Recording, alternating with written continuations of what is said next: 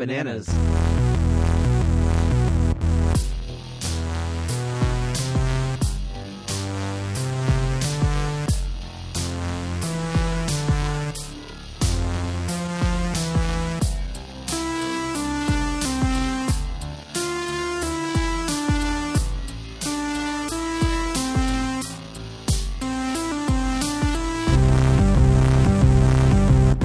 For the record, there's absolutely no reason that we can't just change that code word to something that is actually a little bit cool or at least legitimately funny instead of just like 2008 core random funny.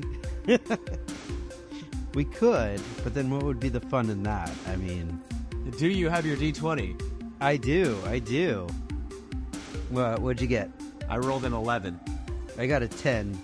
Oh, I edged you So, out just barely. just by just barely. Ladies and gentlemen, welcome to the show about great stories, great video games, great movies, great television shows. Television shows, just like that, television shows. Anything that's got a great story, we are so, so excited to talk about it. Uh, are we kind of picky? Yeah, just a little bit. Um, do we have a good time? Absolutely. Daniel, how are you today, my friend? I'm doing great. I can't wait to talk about uh, our triumph for today because it is a, just one of my favorite um, theatrical experiences of all time. Um, I have good memories. it's kind of like one of those ultimate triumphs. Like like I think this is a, a trilogy that's been at the top of the list from the very big you know, very inception of the show. You know, what are those things that are just greatest of all time stories? And this is among them. And there's a very, very good reason we're doing it now. Um, I, I suppose we should start with my confession. Are you ready? I, I am ready. I, I mean, at the risk of being a broken record, I feel like I have one of these confessions every episode of every, you know, of this show that we do. Uh, I saw the Lord of the Rings trilogy for the first time when I was a sophomore in high school, which was the year 2014. That hurt a little bit. Go and ahead. I I watched all three standard theatrical release. Eh. uh, just binged them in one Mhm. crazy, you know, summer evening with my dad. And uh, they were amazing, and I cried. And a year later, I had forgotten almost everything. I couldn't remember anything that I had watched, or uh, just that I loved them and they were great. And then I never went back to them again, mostly because of the time commitment, and then because the novelty was gone. Right? I had seen them; it's Mhm. done. Yeah, you're right; they're great oh Sam, we love Sam, poor Sam, and then and then fade to black, move on with my life. So I was very, very for a number of reasons which we won't get into on the show today, but I had a unique opportunity to experience uh, the Lord of the Rings trilogy extended edition, uh, and just absolutely ate them up over the course of a few days, which led to us deciding that we were going to finally record this very, very important, very hallowed of episodes. Um, but that's my confession, Daniel. It's been a long, it's been 10 years since I saw Lord of the Rings for the first time. And I have now, just as of a week ago, seen it for the second time. Uh, but again, this time watching the extended editions, which I um, did not find to be too long at all. I could have, I could have watched more. yeah, they're the just the fact that we have the extended editions of these great films is just an amazing treat, and um, I don't think that's something that you could do with all movies. Justice League, um, but you know, Sorry, I thought I did. You sorry? Did you say something, Daniel?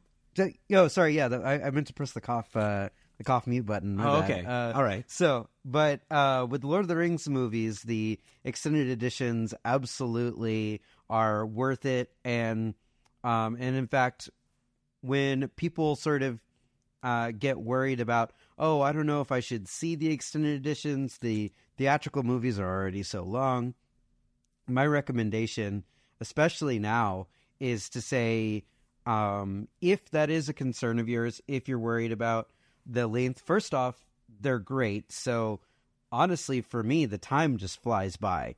I don't even realize that I just watched a three and a half hour movie. Yeah. Um, but on top of that, I, I find that because of the way that it's been structured, there are a lot of really great stopping and break points sprinkled throughout the movies. Um, so that you can sort of take a pause. It's not intense 100% of the way through. You can sit it and you can actually watch it much like you would uh, binge watch a uh, prestige television show. Um, and if you go in with it with that mindset, um, it becomes a lot. I think it becomes a lot more palatable um, in that way because you can kind of give yourself permission to pause the movie and take a break when it hits one of these nice fitting stopping points. Make Sure. some popcorn, go to the bathroom, whatever. Um, or you know, you can also use the extended edition credits uh, at the end of every movie as your uh, intermission, if you must. Uh, you can just let the credits. Well, it roll. sounds like what it sounds like what we're saying here, Daniel, is that the official Triumph opinion is that if you haven't seen Lord of the Rings, there's no reason you can't just watch the extended edition. Absolutely, absolutely. Yeah. There are no excuses. It's on uh, HBO Max right now. None, no excuses. Yeah, they're great. They're amazing. Yeah, they're great. They're great films, and um, I'm so glad that you finally got around to watching the extended editions because um, they're they just add so much richness to the uh, Sure. the world, to the characters, so much. Well, and the other thing, you know, because obviously the world has changed a lot since 2014. The the big thing that has changed is that more and more and more, uh, you know, moments, especially from Fellowship of the Ring specifically, uh, you know, have become these these these iconic lines uh, in terms of meme history, in terms of internet usage history. And so I think it was like every 15 or 20 minutes in Fellowship of the Ring, I was like, oh, yeah, right, that one. Or, oh, yeah, Gimli's axe. Or, oh, yeah, why, why shouldn't Bilbo keep the ring? Uh, just these moments, I was like, oh, yeah, I saw that yesterday on Twitter. But well, one simply, you cannot simply walk into Mordor. Okay, you cannot. Yeah. What an asshole Boromir is. Hey, no, I will defend Boromir. Okay. Okay, begin. Okay. Okay. So, and the thing is, when you see, you learn more about his history, um, especially with uh, Return of the King, where we actually meet his father, and we see he was. I mean, he basically treated him like uh, like the golden child, right? And he left uh, Faramir to basically be um, ignored. He was the lesser brother. Um, he would he, Boromir was basically set up with you know this ridiculous burden of of single handedly essentially like defending Gondor, and it's important to remember that he and his uh, people were essentially um, fighting a constant war for generations just to keep the the forces of Mordor at bay, like for pretty much his entire life. Sure. He's been at war, waiting for the prodigal king to return, and there's just a sense that he'll never return. That there's not going, there will be not another like great leader to unite man again, and so they just have to keep uh keep going on. And um, his father pressures him to take up the mantle as leader and to lead his people to um, to greatness. And um, when he gets corrupted by the ring, as everybody gets corrupted by the ring, the True. temptation, like he wants to use the ring in his mind because he feels like, well, like this whole this is a this is a fool's errand The king we need isn't coming. the king we need isn't coming. We don't. There's not. There's not enough power in the elves or the dwarves. Like it's it's not going to happen. We need to take this ring. We need to use it to to like restore the former glory of Gondor and to and to stop Sauron in this uh slot onslaught once and for so, all. so it's not, you know, so what you're saying is that when Boromir, you know, says the line, one does not simply walk into Mordor, he's, he's speaking from a position of, Authority. you know, personal experience and, and knowledge because, because Gondor is so close in proximity to, uh, the Black Gate. Right. And so he, he has intimate fear and intimate knowledge that others don't possess. Right. Well, and also in, in Return of the King Extended Edition, you know, there's that scene where uh, he, um, they've retaken, I think it's Osgiliath, the sort of the town that kind of sits on the border, basically between Mordor and Minas Tirith, The little river town. and it's complete ruin. Right? There's ruin everywhere, and um, and he's sort of, uh, you know, he, there he's like, we we've retaken Gondor or we've retaken Osgiliath, but it's like it's it's in ruins. Like, what what was the point? What sacrifices have been made? You know, and there's just there's constant like like World War One almost era sort of sense of um, you know pushing battle lines for for no other reason than you know they push we push back they push we push back. So you know I, I feel like he really does truly understand that like the power of Mordor is so uh, suffocating. And the only reason why he hasn't swept over Middle Earth is because of the sacrifices of his people. And he just sees them all lording lording around and and you know and uh talking about like things they can't possibly understand oh well we should just destroy it and he's like this is literally the only thing we have that could change the tide Okay. So- all right. Yeah, Boromir defend supporter. him. Did not realize we were starting so strong. Thought we were talking about That's- memes. nope nope That's I all will right. defend Boromir I will defend Boromir and he and he goes out like a boss he sacrifices himself Yes. to let him go and He makes he it- has yes. a moment of weakness a moment of very human A weakness few moments. but he goes out like a boss. a few moments. a few But you know, at by the end of the, I mean, by the end of the trilogy, Frodo, you know, Frodo has even more moments of temptation than than Boromir did. So, for sure Um, for sure and and you know, if I was raised by Denethor the second, who is almost as bad as Dolores Umbridge, in my opinion. oh god yes In terms of one of those characters where you're watching them on screen and you just like want to scream. mm-hmm.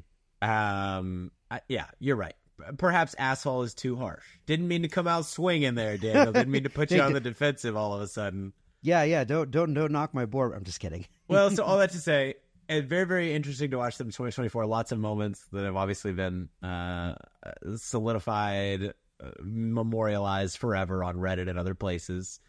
Um, I I I guess the other part of my confession is I never read the books. Oh wow. And so, you know, the extended editions for I, I know, yeah, the extended editions for me are such a deep, um, a, a much, well, I guess they're a larger piece of the iceberg, which I know is is, um, Tolkien's universe that has been constructed, and I can understand it and I can sort of admire it, but I, I don't have that personal experience with it. So, um, you know, all I have is Peter Jackson's take. Yeah, and I mean, and it's a great take for sure. Uh, the books. I mean, honestly, I think it's one of the strongest uh, adaptations probably ever put to film.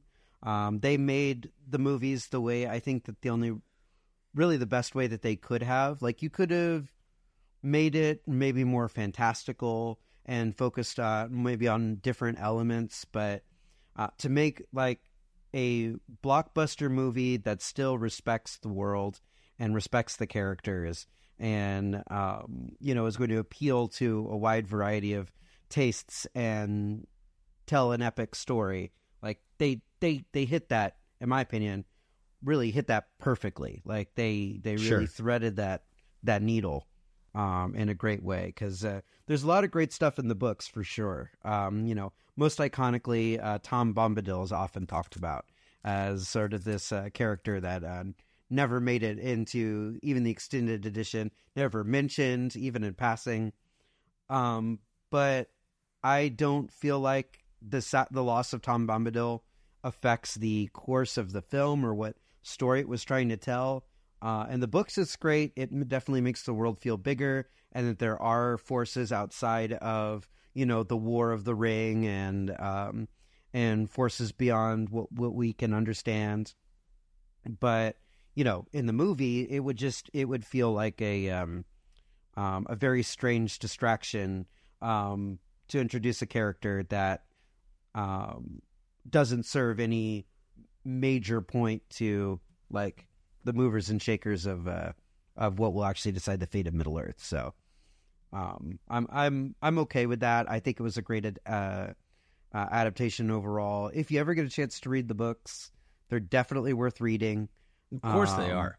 They're great. They're great. Yeah. Um, but the, the Lord of the Rings movie adaptations, um, you know, do a really good job of adapting it. Um, there are a few other things like um, the the conflict between Sam and Frodo is kind of more manufactured in the movies than it is in the books. Really? Um, so they they which Peter Jackson I think again did to sort of like raise up the tension, right? Sure. So that we so there, that, that final scene is, a is just truly heart pounding and right, right. Because it, it, in the books, it it's a lot more subtle, and um, there's not really like um, an overt moment where where where Frodo has sort of lost um, his soul, basically, to Mm. the corruption of the ring, um, because it's mostly told like you know in inner dialogue and in smaller moments, right? Yeah. Um, so, but Peter Jackson needed to kind of make it more visually, you know, like a bit a bit punchier, um, Yeah. because those those subtle moments are. It, it wouldn't have worked uh, in the type of movie that they were that he was making. So, And Again, it does succeed. I mean, that final, you know, Sam carrying Frodo up Mount Doom, encountering Gollum again. Um, the will they, won't they, you know, drop the ring into the fire, which is not how most people, when they say will they, won't they, right, will they, won't they, Frodo and Sam, tune in next time. um, no, I, it, it, I mean, it works. It works really, really well. I think that's the, just like the quintessential moment where, you know, you just can't help but be moved to tears. Mhm. And it's also a moment that is made all the more powerful by, you know, by being in that last 45 minutes, that last 30 to 45 minutes of a beautiful nine hour adventure, um, where every moment is earned and you feel like you've, you've walked every barefooted step that these hobbits have walked to get there. Mhm. Um, and it's, it's just, it's, it's a, it's an incredibly well earned moment, I think, on Peter Jackson's part. So, um, there were some things I was going to ask you as a book, uh, as as somebody who's familiar with the books. I'm curious to understand how is the scale of time portrayed in the books versus the the films, and I guess what I mean by that is it's never really acknowledged how much distance, um, you know, the characters cover. At one point, I think I think Mhm. there's at one point in Return of the King when they finally make it back home, they're like, and and a full thirteen months or twelve months or thirteen months after they had left the Shire, they returned to it again. I Mm-hmm. mean, that's a huge amount of mileage, right? That they must have covered. And I feel like, um, you know, the closest the film gets to portraying it is is when they start to run out run out of lembas bread uh, in like the beginning of Return of the King. right. Um, and maybe maybe it's tedious. Maybe you don't want to see them. Oh, it's so so so far. We're, it's going to take us forever to get there. Like you don't want to do that every twenty five minutes. But I don't know. I feel like the effort that they went through was more implied than it was um, felt. Yes, yes, and you're you're totally right on that point. The books definitely uh, extend the amount of time um, between hitting sort of uh, points, uh, you know, landmarks that they visit, um, but also in a lot of other ways, like um, when Bilbo gives up the ring, and you know we have the long expected party, uh, and you know he disappears and all that stuff and he gives up the ring and he goes off to Rivendell. Um, and then Gandalf's like, something's not right here. Um, I'm gonna, and he, you know, goes off to more uh, uh, Gondor to do some research. Right. In the books, there's like a 30 year gap between Whoa. when he leads off to um, um, Rivendell, and um, Frodo's just sort of kicking around Bag End, um, and without Bilbo. uh, without Bilbo, and um, you know Gandalf is gone, right? Um, and then when he returns, and he's like, you know, hey, you gotta you gotta go on this adventure, and you know, wrap Sam into it. In the in the movie, it's like, okay, you got to leave tonight, right? Get out of there. Well, in the in the books, it's like, okay, no, we we we need, we're we're go, about to go on a you know a long adventure. Uh, you know, we need to prep. You know, we need to like get all of our supplies together. And again, it's like a few weeks or whatever. I can't remember exactly how much time, but they spend a decent amount of time, uh, you know, preparing moment- for this a long moment adventure. ago, you said thirty years. Uh, it's Yeah. a thirty year gap when Gandalf goes to. I mean, because I'm I'm I'm over here googling like Hobbit Right. lifespan. Okay, so yeah, so Frodo's like like what 20, 30 at the beginning of the adventure. yeah, yeah. He's basically like yeah, young, and then yeah, there's at the beginning. Well, the thing is, like at the very beginning, um, you know, uh, it's kind of like, well, uh, he's just gone for a while, and then, uh, and then Gandalf sort of comes back. So the adventure doesn't really begin until after that thirty year gap. Okay, but it, it, you know, surely it can't be 30 years though. Can't remember exactly how long it is, but Okay, it, it- it's a, a long time. Well, I'm sorry to Uh, pin you on that. I just it broke my brain for a second. But it, you know, I remember reading it, looking it up, and being surprised at how long uh, it was. Um, but yeah, and then again, it's like a few weeks before you know they're they're going to pack up and then they're going to go on their adventure, and then you know there is a longer, a bigger focus on all the different places that they go and the travel and the way that they visit, or the way they go, and and the um, you know methods that they take uh, to Sure. travel, whether it's by foot or or by boat or or whatever. So, um, but again, like in a movie, that would be really really tough to uh, uh, give a sense of that uh, Yeah. adventure Or at least to do it in an entertaining way. In an entertaining way. Yeah, I don't know. And maybe this is one of my little pet peeves, but I would love just at some point I would love for a film to show me exactly how much food uh you know a character has and then how, how that supply progresses along the course of an adventure like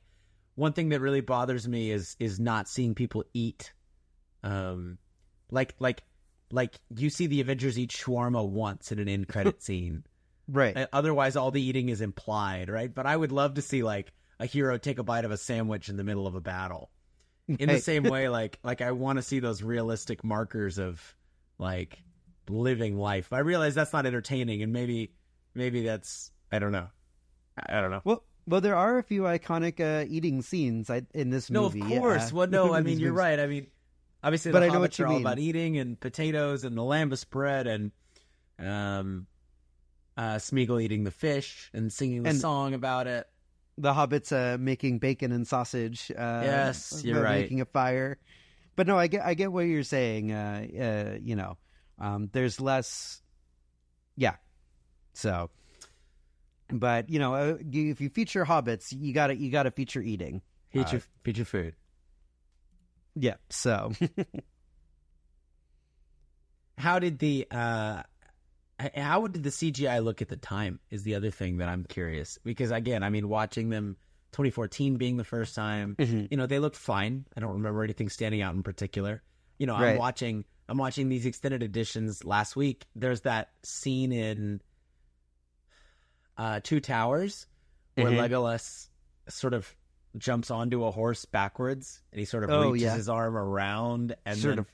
Just like very clearly cuts from live action Legolas to like ragdoll CG. CGI Legolas, or maybe it's CGI Legolas for the whole time. But you know that motion blur gets painted on thick uh, as soon as he starts to move. yes, I don't know. How did those moments feel like originally? Do they do? Did they still look like CGI then, or or is it just?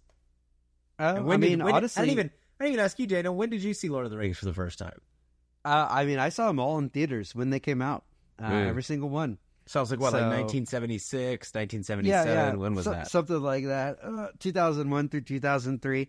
Mm. Um, and I revisited um, the Lord of the Rings movies probably like seven, eight years ago. Um, and when I did a theatrical or a theatrical release of all three extended editions back to back uh, in a theater as like a special event. Um, and it was amazing. And they actually had like it was one of those places where you could eat in, in the theater, like they serve you food and stuff.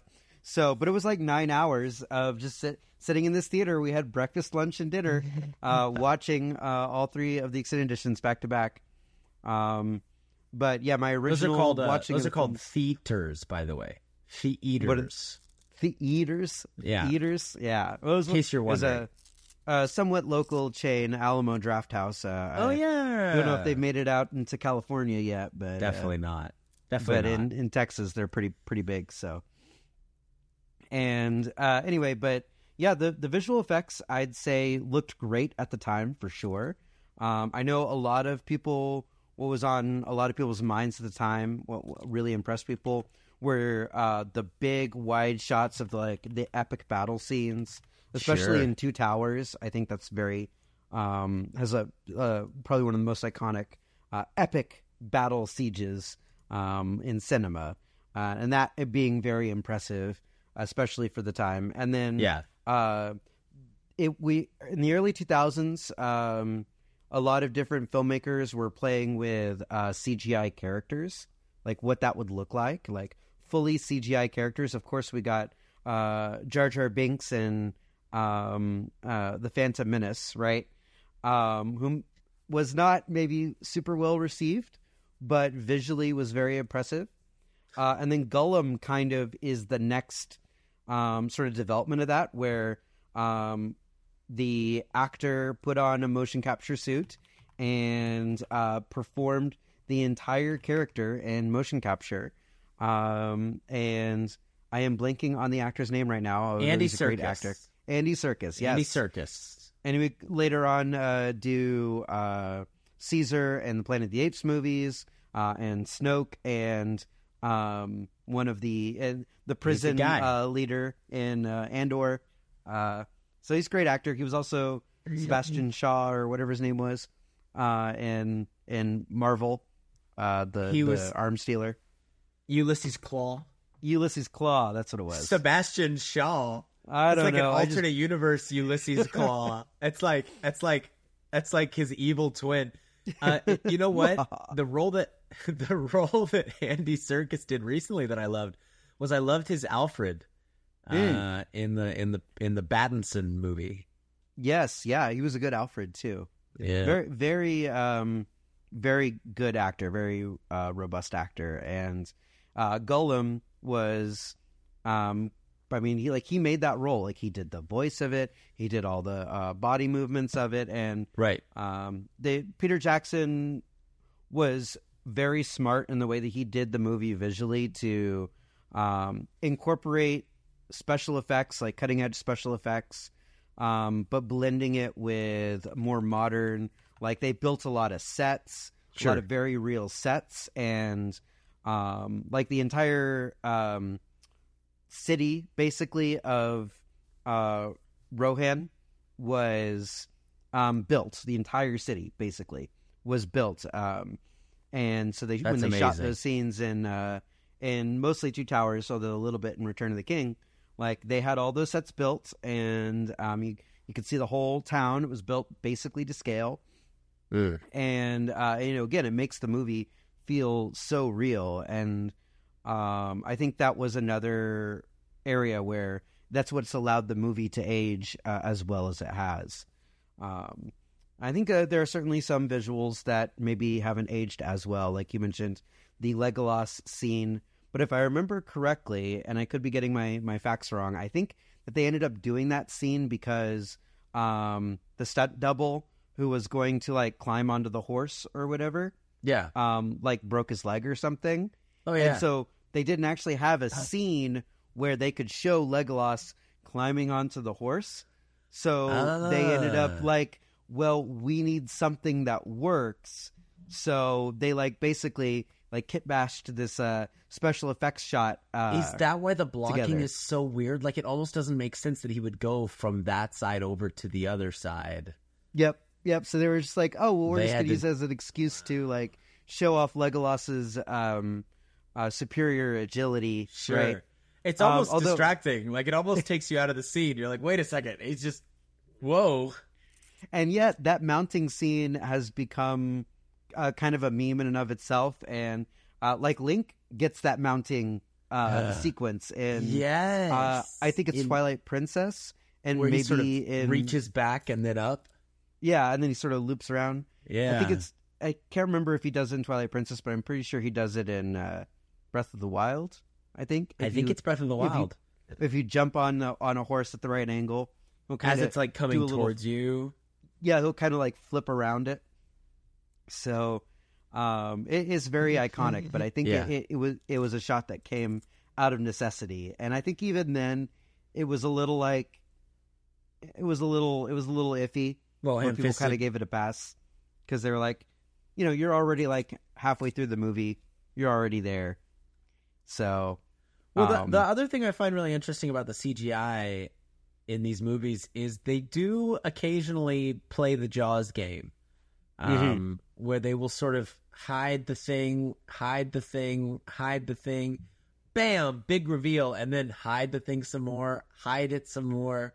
You know, blurry, shaky camera. The troll is now bashing rocks around, but you can't see it. Bam, Mhm. there's the troll again. Okay, now we're back to running and hiding from the troll. Sorry, you know these these these techniques which are used to try to minimize the CGI time while still telling an effective story where you're afraid of the thing. I also noticed it with the uh, spider. What's the name of the spider who lives in, in Um, Mordor? oh man, uh, I, I didn't why, I warn why, you? why Shelob. Shelob, that's it. Shelob. Didn't I warn you there would be random trivia? Yeah, so she, you know, they sort of they sort of refrain from showing Shelob for as long as possible until they need to, um, you know, so they can they can spend time where it counts. Probably on the grand final battle, uh, and Return of the King is probably where they were spending fifty percent of their CGI energy. Um, but I think it, totally unrelated, but just a quick tangent on the Jaws rule. I think it's always effective. I don't think there's any reason to show something to death unless you have to. I mean, Yes. it's that classic Yeah. filmmaking rule of of like showing the one minute on the timer and then not showing it again for a minute and a half. You know what I mean? Yeah, well, I think uh, Al- Alfred Hitchcock uh, said that a um, um, a bomb exploding is action. Uh, a ticking bomber, a ticking bomb underneath the table is suspense. That's it. That's what I'm thinking of. and so yeah very um yeah again it, like if you just have action action action action action um you know it's gonna get people exhausted turned off they're gonna get deadened to just the constant action um the constant like like in the case of special effects the Yep. constant cgi or, or whatever even if it's really well crafted it, it you'll just kind of like become dead to it and it won't be as impactful. It's like when we finally see um you know uh the witch king you know when it rising up on the nazgul right? And it's like um you know flying up and it's really intimidating you know that you know there's a lot of payoff there. And we don't really see that very much or very long but the moments we do see like it's frightening and and intimidating and and it works Yeah, definitely. and I think that also comes from Peter Jackson's background before Lord of the Rings. Is he he directed a lot of like uh, low budget horror movies before Lord of the Rings. Interesting. So I think he, the, a lot of his like talent is like, um, you know, making a lot of that stuff work and building Yeah. tensions. And you can also see it in the movies, um, because you can see he he favors a lot of like canted angles and things like that. And a lot of like moving the camera while it's like zooming in to act for like action, like stuff that you would more see in like um like maybe the horror genre and less in like you know a cinematic epic um but it's very effective you know he has a way of like drawing you into the emotion of a scene and and, and making it work Yeah, I think it works. yeah I think it for sure works. The other thing I'm thinking is like the timeline, because obviously one thing you and I spend a lot of time talking with talking about on and off the show is Star Wars, and I'm thinking Mhm. about you know you had mentioned Jar Jar earlier, and I'm thinking about Phantom Menace, and I'm just looking at these release dates. I mean, Phantom Menace that's 1999. This is Mhm. like the film in terms of the advent of digital filmmaking, in terms of the advent of CGI at at this scale, right? I mean, mm-hmm. the so well then the it what? actually lost uh, the Fellowship special of the effects Ring oscar comes. Yeah right right after. Uh the funny thing about uh phantom menace has actually lost the special effects oscar to the matrix. So again like like to your point like this is kind of the era of like uh the cgi or the, the advent of a lot of digital special effects starting to take well, over. what it, what is cutting edge is not always done is not always executed flawlessly. yes. For Well, sure all- right Uh, You know, Phantom Menace certainly, while inventing all kinds of cool technologies, is not necessarily the the best looking film ever. Um, No, so, that's true. Yeah, I think Matrix uses special effects way more effectively than Phantom Menace does. But um, yeah, so I mean that's ILM that worked on Peter Jackson's Lord of the Rings. Surely, no it It was uh, it was Weta actually. Tell me about Weta. this. Uh, so they're uh, a special effects shop uh, that basically got created for um, the Lord of the Rings movies, um, and they were doing And just a so, lot so of then you're going to cool, tell me they innovative work. poached a bunch of ILM people. Is that what happened? Uh, I don't. I mean, I don't know the whole story there. I don't think that they did. I think um, they were really just doing a lot of really creative, passionate work, and it, it's kind of an ILM type of story in that the types of shots that they wanted, the types of scenes that they wanted, nobody had really done in special effects before, not to the scale they were trying to do them, and uh, so they really were just like ILM uh, making the original Star Wars movies, they just had to figure it out and just create tons of new techniques uh, for uh, the Lord of the Rings movies, uh, they, just because they didn't exist. Um, like they used, they created um, like animated battlefields where each of the soldiers were were AI, and I mean AI in the most simplistic way, but they were more programmed like swarms of like a video game. you didn't have to army. manually rig every step of their every frame of their animation. Right. And they didn't also have to like direct the uh, animated uh, puppet um, to go through all the different motions they wanted to do. They would just create again like uh, like uh, like uh, soldiers in a um, like a real time strategy video game. You know, they gave them certain um, like objectives and animations and stuff like that, and they let these battle these battlefields just sort of play out. Um, and then they would film digitally film um, these um, you know experiments essentially uh, as they played out uh, and you know they got they collected enough shots to uh, to edit into the film for these big wide shots that that felt like just like the chaos of war right Yeah, wow. um, and it, it's very very effective but it's it's kind of crazy uh, all the different uh, tech that they came up with to to make these movies happen I think that's part of what makes these films enduring. It's part of what makes them triumphs, right? Is like you have all these these moments that come together in terms of technological capability, in terms of storytelling and timing. You've got great casting. You've got director with a background that allows them to lend themselves towards this new thing. You know, you hit the market at the right time. You have a commercial success. I mean, it's all of these pieces that come together. I, I'm really uh, trying to figure this out though, because again, with 10 years between the first time I watched Lord of the Rings and then into 2024, I'm, I sort of went into these trying to figure out, okay, why is it really, knowing that we were going to have this conversation today, Daniel, I went into these films thinking, why is it that these are so well loved? Because, you know, having, you know, between 2014 and 2024, having experienced, you know, anywhere between 80 to 100 other fantasy stories since then, um, you know, Lord of the Rings sort of stands out in a few weird ways. And one of the weird ways is you have like these hobbits who are these main characters Mhm. um, who don't have a lot of power or intellect or combat skill, which perhaps is part of what makes it so compelling. Um, but it's, if I think if you look at Lord of the Rings, you take away the, the the lens of familiarity and you just sort of look at it very objectively. I think it stands um, it stands very weirdly in in the fantasy genre. There are there are a lot of quirks to it that I think we we is are easy to ignore because we're just so because Tolkien invented this stuff, right? I Mhm. mean, but I guess we're going back to actually inventing it in the books. I I don't know. I guess there's a lot of different reasons I think Lord of the Ring Lord of the Rings has caught hold and really captures people, and maybe the Mhm. fact that it is it invented so much. I, I don't know. I guess I'm rambling here, but Yeah, I mean, I, I think you're right. It was definitely a, a perfect storm sort of situation. Uh, caught people at the right time.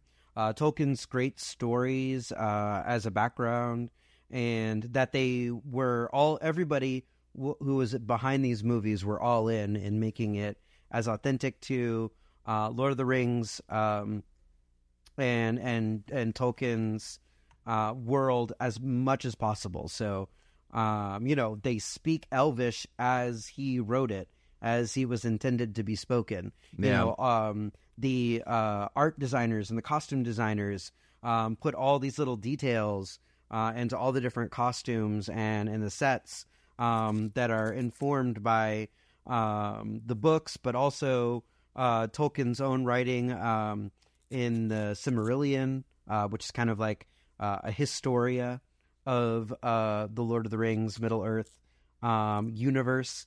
Um, so there was a real understanding about who these characters were, what world they lived in, and how they lived in. Um, but Tolkien also, when he wrote those books, they were old fashioned even for the time in which they were written.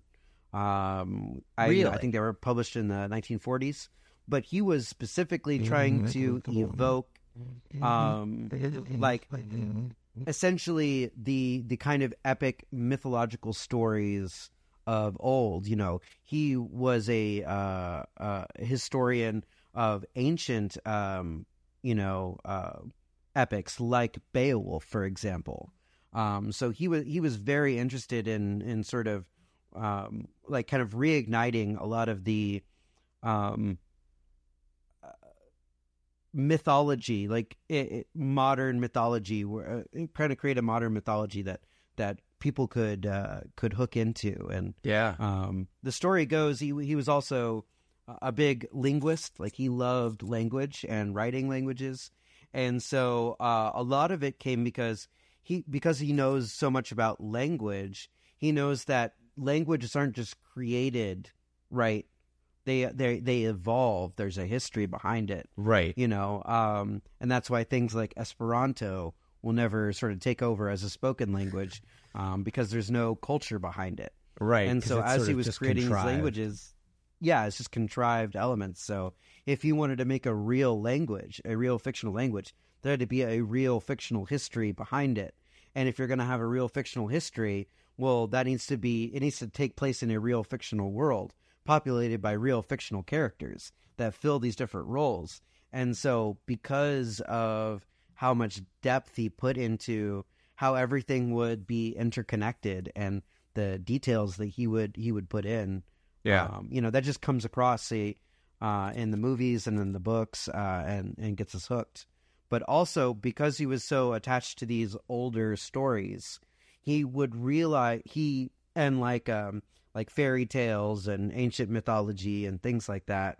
Um he picked up on a lot of um like sort of old fashioned story ideas like um the fact that like the the hobbits aren't children but they are childlike. Right. and i think that that's an important part of their charm is they're not children so he can more realistically sort of like put them in harm's way and have them go on a harrowing journey.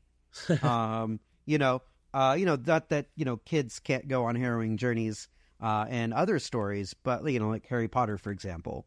But you know i think it it helps that they are childlike and they and so you can create a lot of that same um sort of drama and energy and tension um that comes from the fact that people don't relate necessarily to the super powerful, super capable hyper warrior like uh like Right. Aragorn or whatever. Like um uh, like children especially, but even like normal people, they're going to get attached to the characters who are flawed, who who are uh still figuring themselves out, who Yeah. who have a lot of room to grow and learn and develop and then be carried across that journey. And I think that also speaks to his larger to one of Tolkien's larger points that like y- every person like doesn't need a magical lineage or, or or a special legacy or to be super strong, powerful, strong, capable. Just a few um, magic items and a good friend. Yeah, a few magic items and a good friend. Uh, you know, and that that's that's uh, that's what he had, and um, you know that that it was ultimately like Frodo's journey that that holds it all together. Like if if they were to make Lord of the Rings like as a modern movie without a book uh, to base it off of, Aragorn would be the main character, and it would follow Aragorn. Yeah. And if the hobbits were in it at all, they would be seen more as like comic relief side characters who are just you know at the heels of the main characters. Well, uh, Aragorn is uh, is you know doing all the heroic work. So Yeah, wow. uh, I think that's what allows it to stand uh, apart from a lot of other other stories as well, and, Yeah. and feel unique. The other thing that I find so so uniquely weird about um, Lord of the Rings is uh is, is how the party splits, but then we we remain, you know, but but but so much happens in the split, right? So, um, you know, Frodo, Sam make their way, eventually encountering Gollum, and then all the way to Mount Doom, they stay just the the two slash three of them. Um, and then on the flip side, you have all of these um, pivotal moments in uh, Rohan releasing King Theoden from Saruman's influence. Um, you know, Aragorn. Uh, oh my gosh, so sorry. Uh, No, Aragorn okay, good. uh, beginning to start to entertain this idea that maybe he could be king, or or what does it mean to really lead, and what do these people need, and um, you know, Gimli and Legolas sort of uh, becoming friends in a in a in a way that you know their ancestors may not have approved of. There's so much that happens.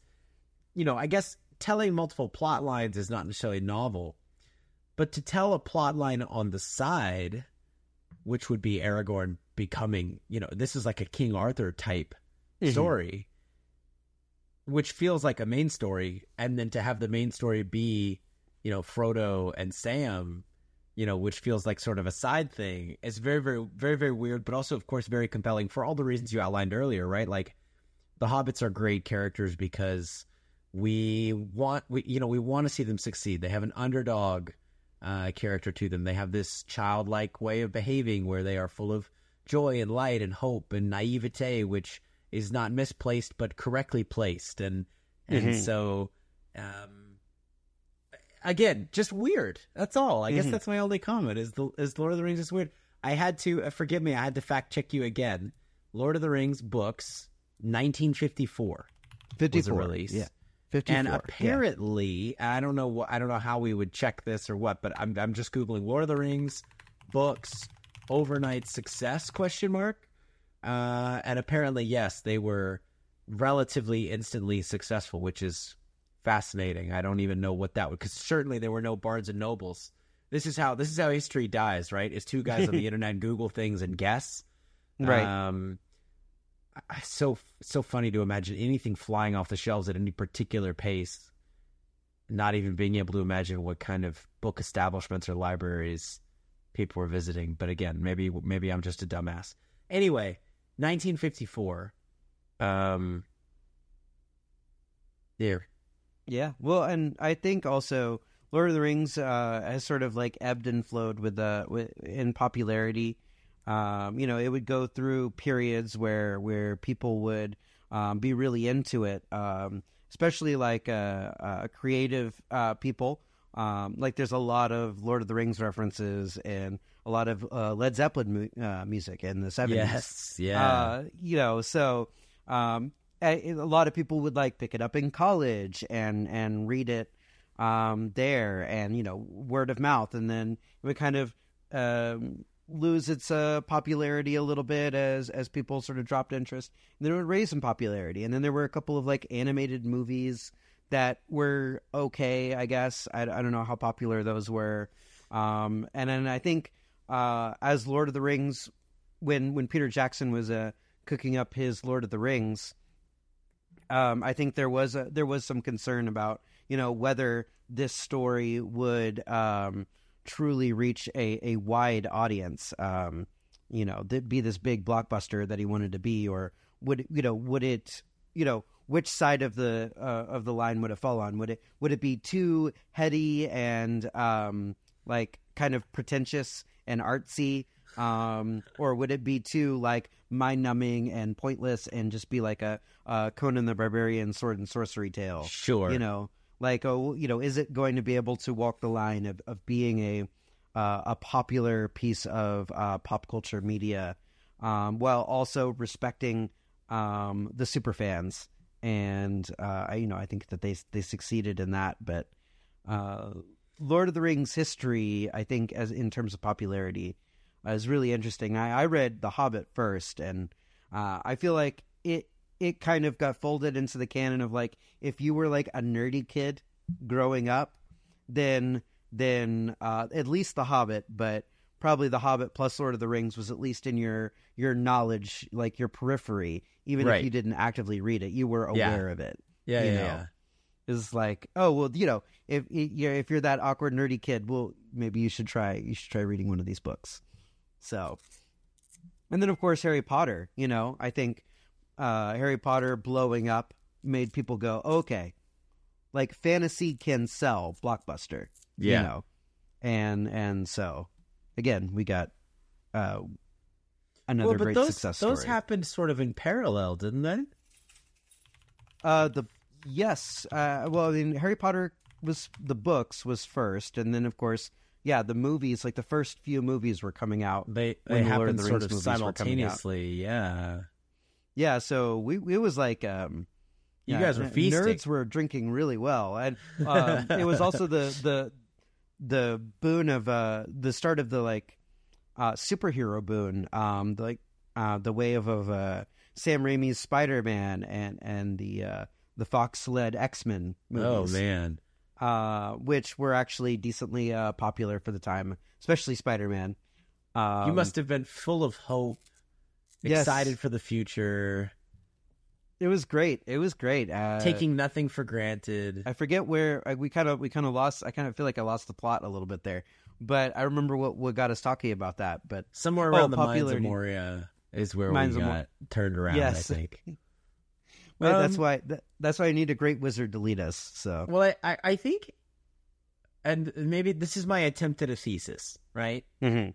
But I think maybe what makes these stories so compelling and enduring is is the ver- is the opening hook is so warm and and cozy and you have this very very clear lovely picture of what it's like to live a peaceful simple life um, and what it's like to live with no crazy desire for adventure, um, no need for luxurious things.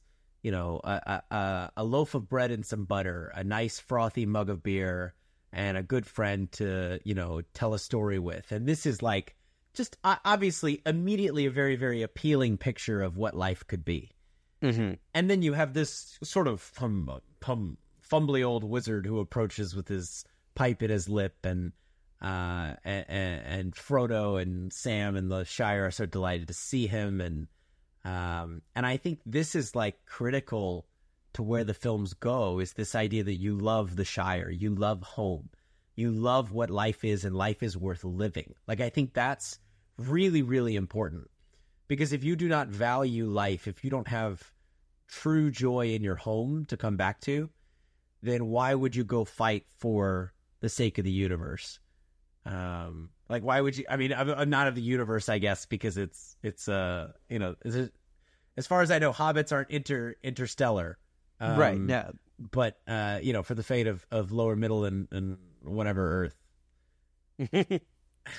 and uh, and I, honestly, it, I was thinking Spider Man. Like, you can't be a friendly neighborhood Spider Man if there's no neighborhood to come back to. You have to have this idea of home. Like, you have to have this central idea of what is it like to live a life and be cared for and care for another.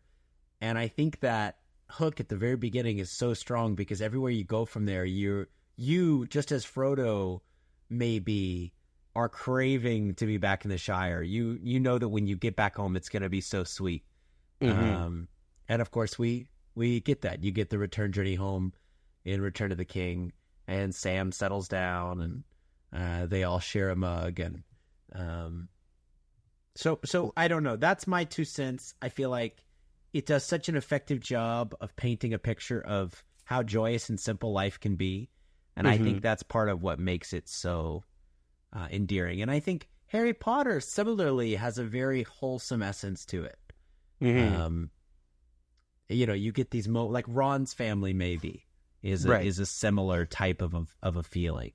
Well, like uh, like uh, Hogwarts itself, like uh, the coziness of uh, Hogwarts Gryffindor's itself. common Yeah. common room. You know, you definitely feel like uh, like it is a it is a protected space.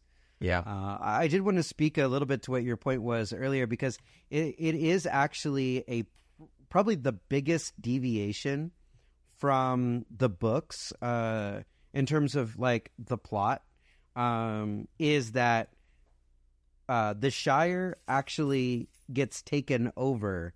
Uh, when they come back, it's actually taken over by Saruman, and he's What? actually like enslaved the the the hobbits and stuff. And What? Uh, yeah, yeah, I'm 100 percent serious. Yeah, in the books, That's huge. it's huge. It's a huge. I mean, that's a huge massive change. But you also have to think of like in a, in a in a movie sense, right? That would be really difficult after you get to this big old climax, right? And then they come home, and then there's like another big like battle that has to happen, basically, um, where they where they like fight to get their home back. Um, and I think I mean, I would have watched it. I mean, I would too. I would too. But it is an interesting point of of difference, right? Uh, is that like when they return, uh, the Shire is actually not uh, uh, untouched. Uh, it does uh, feel, uh, you know, the sting of war and and the impact of what happens, and that. Um, and I think this is uh, again influenced by him, uh, Tolkien writing uh, uh, with experiences uh, from fighting in the uh, the First World War and and hearing about the stories of the of the of the soldiers who came back from the Second World War. You know that that these when when evil is really on the march, like um, like e- even your idyllic home uh, can can still be attacked, and that um, it's not enough to live a quiet pastoral life if you're not willing to if you're not willing or capable of defending it. And so when the hobbits return home, you know, they have to fight to rescue uh, the hobbits and really they they have to because the other hobbits aren't fighters like they haven't gone they haven't gone through the trials uh, that that they have like they're not capable of being Wow. warriors so um but i think what peter jackson did smartly and you know and again it might have pacing reasons budget reasons right um he chose to sort of pivot and i think the story of them returning maybe would relate a lot more to uh, modern american soldiers returning home Yeah, where wow. they uh, they carry a lot of the wounds of war um, from all the things that, that they had to do, uh, and they come back heroes, um, and um, everybody's kind of happy, but the the uh, you know everybody's happy that they're home, but they're kind of like they almost like are they kind of have to keep a lot of the stuff uh, at a distance uh, in a way. Like you can kind of see that when they're when they're in their uh, their old uh, uh, tavern, you know. Uh, they're they're everybody's kind of all the hobbits are kind of blissfully like you know celebrating as hobbits do, and they're a lot more heavy. Sam, of course, marries Rosie and has children and and makes a life for himself, but Frodo can't. You know, Frodo is too scarred by the by by the events of the war that uh that he can't have that he can't go back to just living a normal life. He can't go Yeah. back to a pastoral life. Which Um, and ultimately for- decide uh, uh, results in him deciding to uh, take the ship with the elves. I mean, that Right. that's book accurate. It has to be right. I mean, I can't yeah. imagine. yeah, that is that is uh, accurate. So him like returning home, writing the book, um, uh, finishing it up, and him finally making the decision that um, uh, that he needs to leave, uh, uh, and he and the, the elves. So he, he's one of the last people of Middle Earth, um, or he's with like one of the last uh, groups of uh, elves um, to leave uh, Middle Yeah. Earth. Um, and you know that's like the kind of the the gift that they give him. The last gift that they give him is Yeah. um, they get they let him uh, to leave peacefully. Well, and the Um, elves leaving because the time of man is is is now what at its apex, and Sauron is defeated, and so now they're moving on to their truer home or whatever, right? Right. Yeah. To to return back to the shores of of um, blanking on the Oh. name, but basically Oh. their home continent.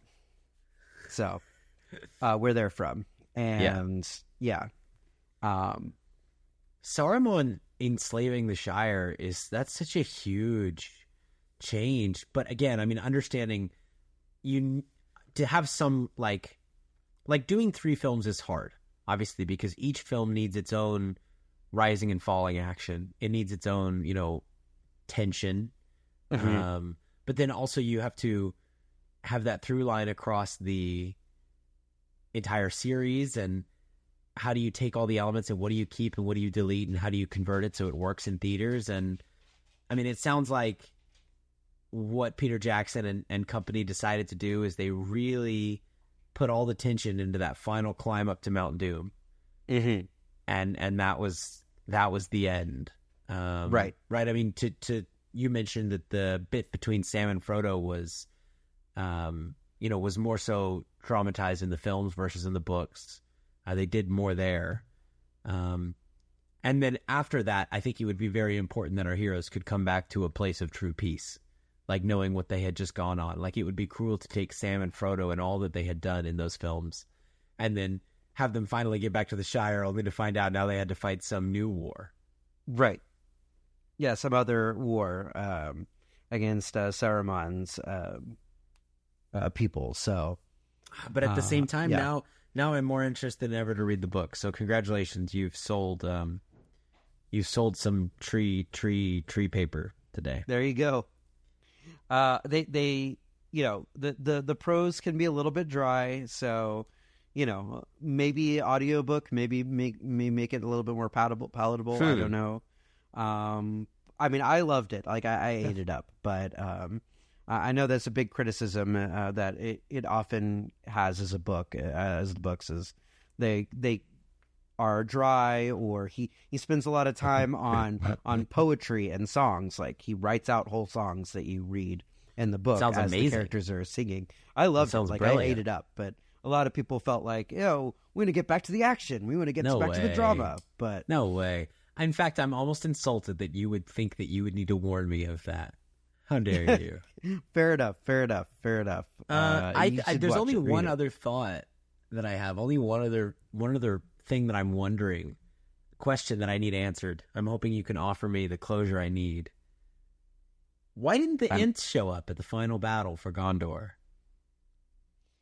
Uh, I think was because part of it is distance.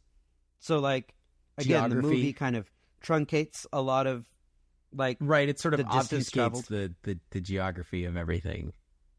but I think also the Ents really only battled Saur- Saruman because Saruman had specifically like um like destroyed their forest. Of course. Yeah. So, and then once they did that, they because they the Ents are warriors by nature, so they they basically wanted to uh, they wanted to spend all of their time and energy uh, rebuilding the forest and trying to have the uh, let it heal from the scars. So Right. uh, that Sa- that Saruman had put on it. Um, so I think they just they just didn't they it's not they didn't care, but it's that their it wasn't well, their but their fight. motivation for fighting in the first place was to protect their home, not Right. necessarily to join some greater cause. No, of course, that makes sense. But Stupid when- as when soon that- as I you- asked it. the the last inch uh, march of the Ents uh, is still again so epic. I, I love that scene, especially after um, uh, uh, Merry and Pippin are basically pleading on them, please, please, um, you know, stand up and do something. You, you Yeah. sleeping giants, like y- you can do something. And I think it also is a is a slight commentary on um, on how like um, like quiet, rational democracy um, can can rob uh, like these like people from doing the right thing in a sense, right? Sure, It's very easy to sort of like um, to talk very quietly and rationally about all the reasons why you shouldn't fight. Um, Yeah. you know, because it's too far away. It's not your fight. It doesn't affect Yeah. you. Um, but then once they see the uh, the um, the carnage, then you know they, they don't have a choice anymore, and and it, and Yeah. it makes it real for them. Um, and again, like it is such an epic scene when they're uh, they're marching, but it's also solemn in a way because as we've gotten to learn who the Ents are and and how they live and stuff like that, it's like these these peaceful creatures that would would would not harm would try to avoid harming any uh, goodly li- living creature, and they're just like. Well, in the in the in the sense of like the the forest, protecting the forest. Obviously, they don't have a problem killing goblins and orcs like that. That's established. Sure. but but like in the sense of like you know every like you know you know from the you know ev- all the leaves all the trees are precious uh you know the squirrels and the little animals are precious uh, everything in the forest is precious and then Sure. and then you know them going full ham and uh and wrecking Saruman's stuff It's an awesome moment. yes so And it's it's hard because my modern biases also affect the way I perceive. You know, I'm sort of perceiving it backwards, right? Because I'm I'm looking at these films, perceiving them now versus having seen them and then perceiving everything else through them years and years after.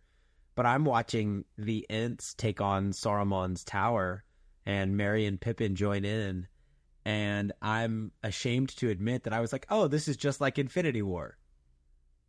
Mm, yeah when Oh, you know well, Rocket hops on Groot's shoulder and Thor comes down from the from the Bifrost.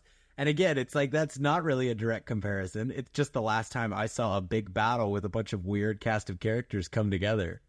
Um, again, really showing my youth here, but um, I'm I'm glad to have been re refamiliarized with the epic Mhm. works of Peter Jackson, a la J.R. Tolkien, and uh, and and hopefully I will uh, wisen up real quick. Man, I you you definitely should should read the books, and I can't wait to hear your perspective. Uh, unquestionably, the movies are triumphs. Um, Peter Jackson and team did an amazing job with Lord of the Rings. Mm. Uh, love the adaptation, love the extended edition. Yep. Um, just amazing, amazing works. Yep. Um, and even I just as relevant today, um, and just as re- watchable today as as they were when they first came out. Yeah, a very enduring and important story, which is um, that that anyone could find the strength within themselves to decline power, to to reject authority or fascism or some idea that that everything should be your way. Um, as long as they had the right friend to help, I think. I think that is Mhm. really critical. I think that's why there's a fellowship of the ring. I think that's why Sam and Frodo go together. I think that's like a key part of what Tolkien is trying to say is we have to band together, all of us. And I think it's also really beautiful how he ends it eh, or ends the fate of the ring um, by by Frodo um, actually giving in to the ring, and it's actually Gollum who who ultimately destroys the ring, um, but not because of some great force of will, but because um, he was so consumed by the greed of, right. of of the ring It's that very like much it like was an Icarus moment. yeah it's like self it, it shows that ultimately like the the greed and power hungry nature the ma- man- manipulative nature of the ring is self-defeating right? Yep. is that um you know it still took all the other characters uh, all the good people carrying it up to that point but i think that there's something beautiful about saying that like um you know good people can falter um and at the end but uh, at the same time, if the good work is done, um, you know, evil will defeat itself because that is its nature. You know, And and, and I and think just to be a- clear, there were no major changes in how the ring fell into the fires of Mount Doom, you know, books to movies. That's the same. pretty much. I mean, they they actioned it up a little bit. but Obviously, you have to action it. Yeah, right. Yeah, it's a little bit more action, more of a tussle. But fundamentally, yeah, uh, uh, he bites off uh, um, Frodo's ring finger and Amazing. and fall and uh, and it, he's dancing as he's so happy that uh, that he has the ring again. Yeah. Uh, and he slips and falls and, and, and falls into Mount Doom. It makes all the biting that Smeagol slash Gollum does throughout the film very foreshadowy, right? I Yes. mean, using those nasty, gnarly teeth, and you see him do it so many times, and you see his teeth so many times, and you think about how nasty that must be. That for when he finally bites off, you know, Frodo's finger, you have a very intimate sense of exactly how painful that must be, and how much gums, how much of his gums Gollum must be using versus how much of his rotten old teeth. It just yes, very brilliantly, um, you know, those pieces are very, very brilliantly laid in advance, so that when that bite happens, you feel it fully. And I, I love the wisdom uh, that uh, Gandalf shares with Frodo in the first movie and in the first book, where where where Frodo's like, "It's a pity uh, uh, Bilbo didn't kill Gollum when he had the chance," and then Gandalf wisely tells him that you know taking someone's life, it, you know, is a big burden to bear, and mm. you know nobody can see all ends, and you know, um, you know, you you shouldn't, you know, tell basically tells him that. Um, you know, if you're going to take, you, you basically you shouldn't take someone's uh, life just because you feel like it's the right thing to do, right? You know? Um, and like ultimately, like Gollum and slash Smeagol goes through his his uh, torments, and he does ultimately lose to um, the draw of the evil. But um, Gandalf was right that like he still had an important part to play, and without him, if he had died, like they they never would have made it. Well, to. but in part, I mean, Gollum is not entirely to blame. In part because Sam fails to trust Frodo. Sam fails to do as Frodo does and fully, you know, uh, uh, uh, uh love and embrace Smeagol's presence. Um, you know, to fully accept it at least. Right. Um, I think that's also a really critical component. Like, like that Sam, for all of his successes, has this critical failure, which is that he, you know, wants to kill Smeagol violently.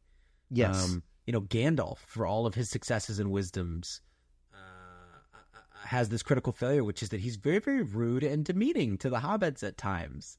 Yes, uh, it, fool of a Took, right? He's kind of got that vibe of like uh, he, he, knows he's the smartest person in the room, and, and he cannot. Right. He cannot. He's he's fine to put up with their with their antics so long as they're harmless but when he's um you know you know as someone who feels like he needs to be you know his intelligence sort of puts him in charge like yes these foolish characters you know going about and, and, and basically being children like he can't stand it um and again like that's the, that's the flaw of gandalf's character um like he's wise enough to know that it is ultimately like a hobbit and the smallest of creatures that it needs to take carry the ring, sure. but he still is he's still sort of wrapped up uh, in his wizardly arrogance. Um, well, but he's but, just not consumed by it like Saruman.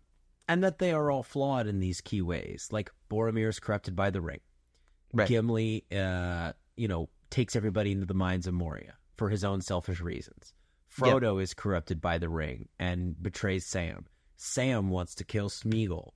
They all have these critical moments of uh, you know, Aragorn broods too much, and he and he abandons the people at Rohan. He doesn't explain what he's going to do or give them any hope. He just walks away, leaving them to think that the king of the future king of Gondor has has failed them. They all have these moments where they're flawed characters, right? In the way that you would you would you would hope for, the way that people ask for nowadays. You know, give us these realistic flawed characters.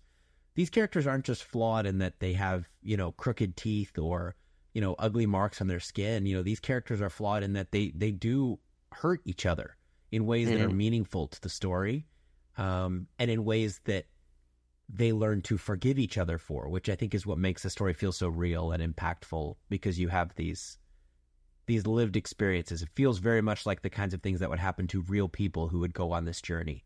You would have good days and bad days. You would be kind and you would be, you know, you would be you would be mean. And so um, I think all these pieces together are part of what make Lord of the Rings feel so good and so make the story endure so well. Yes, yes, um, I agree. Characters, um, definitely brought brought it all together, and that's that's why the first one's called the Fellowship of the Ring.